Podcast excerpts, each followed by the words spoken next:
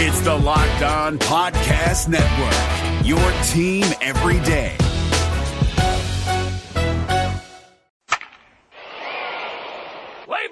The roller coaster continues. I'm James Rapien. This is the Locked On Reds podcast on a Thursday. it's great to be with you.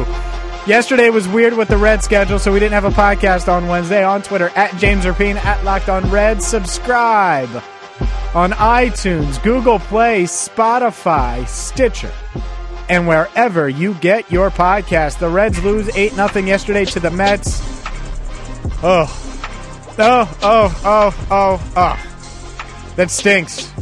It really stinks. And it's, uh, I'm not sure if it's going to get better right now. It's the roller coaster Reds. They dropped a 50 and 65 on the season. And this team right now reeling. Off today. Uh, they've lost three of four. They went two and seven on that road trip. And it's it's rough. It's rough. It's rough. It's rough. Look, yesterday I get they went up against Jacob Degrom and that's a guy who is a stud, right? His ERA is 1.77. They finally gave him in New York, they gave him some run support.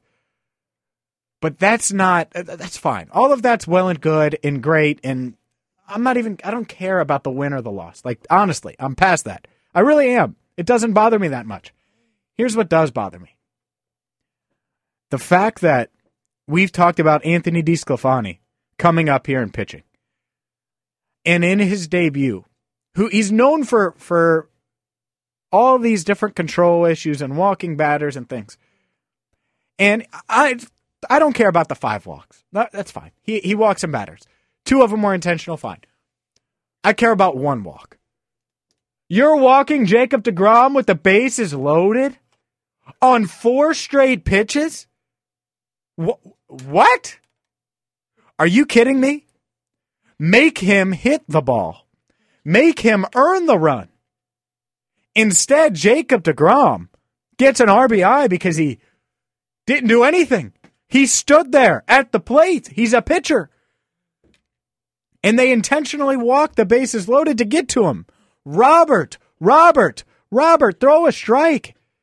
If he hits it a mile, a mile, fine.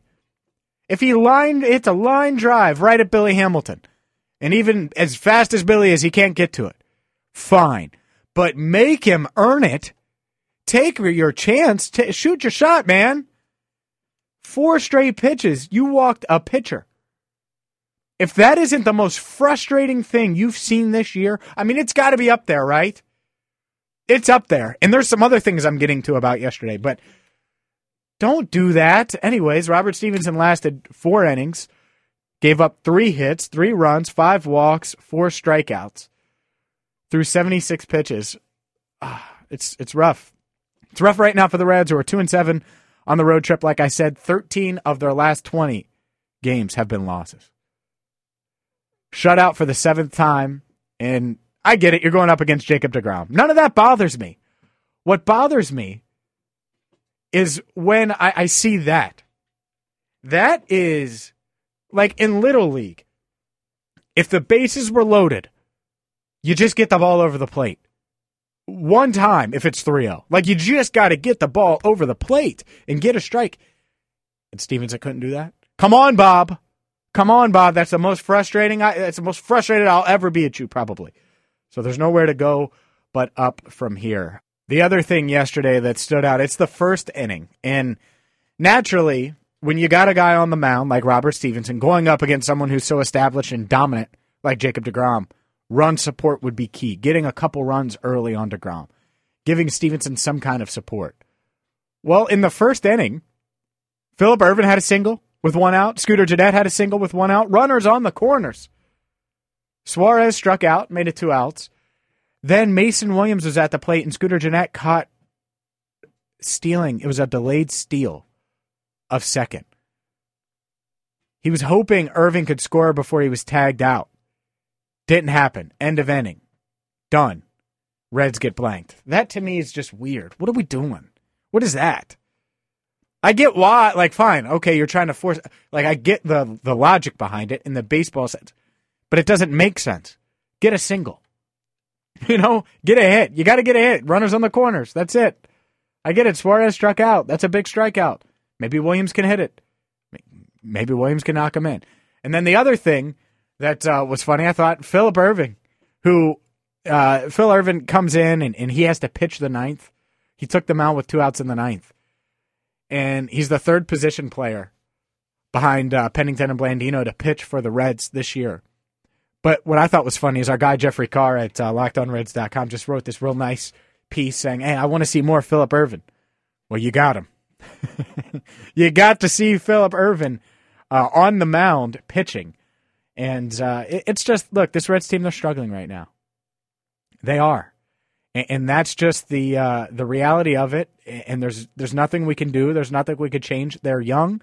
They're not as ready as we thought when they went on that surge and it's a roller coaster. They're the roller coaster Reds. And I hate to say I was right, but I was right. And that's just the reality we're looking at right now with this Reds team. I'm James Rapien. This is the Locked On Reds podcast. Up next, Jim Riggleman on Robert Stephenson, yesterday's outing, and so much more. That's next as the Locked On Reds podcast rolls on. All right, let's hear from Jim Riggleman. Here's Riggles yesterday after the game. No, your pitchers surrender that many walks. I imagine that was a uh, tough one to watch. Yeah, you know, uh, we a couple of them were intentional, but still, it's uh, it's a lot of base on balls. Um, you know, if, if, we could have kept it at um, you know two or three run ball game, that's about as far as you can go with Degrom out there. You know, so uh, it, it, got away from us when they added a couple runs on, and then uh, you know it, it got a little ugly, as you said afterwards with the base on balls for Robert Stephenson, his return. Can you uh, assess what you saw today? Well, I, th- I, thought he did some really good things, you know, um, but um, uh, a little too dependent on his um, on his other stuff, his secondary stuff. You know, the slider and the split finger pitch, a lot of those, and. Um, you know, we, we get got some work to do in between this start and his next one, where he can uh, get more confident in locating his fastball one at bat in particular when he walked deGrom. It was four straight pitches that were non fastballs. Is it, like you said, going to be approached with him as well? Yeah, you know, the previous at bat, he struck him out on, on all non fastballs. So I think uh, he knows deGrom's a pretty good hitter. So he was trying to get him to swing at the same stuff, but he was missing enough that uh, deGrom didn't bite. And, um, you know, it turned into a walk, like you said. Obviously, a really tough road trip for you guys. I imagine uh, getting home would be uh, advantageous. You know what? I I love uh, being at home, that's for sure, you know, but um, uh, you're going to play the same amount of home and away. You got to win ball games on the road, and we did. We did not have a good road trip, and going home doesn't solve your problems. You got to play good when you get home. That is Jim Riggleman, audio courtesy of Fox Sports Ohio after the game yesterday. And look, the walk just pissed me off. I don't, I don't know how I'm supposed to say it. It just it really bothers me. And I you, you could say, oh well, he got him out on this or this. When it was 3-0, I don't care how good of a hitter Jacob DeGrom is. Fastball down the middle, get a strike. Then if you want to toy with a, an off-speed pitch, once you're down 3-0, it's it's tough to come back from anyways. But you got to get him to swing. He's a pitcher. You got to make him earn it. And that to me was what just bothered me so much about that at bat. I was just like, oh god, this isn't going well.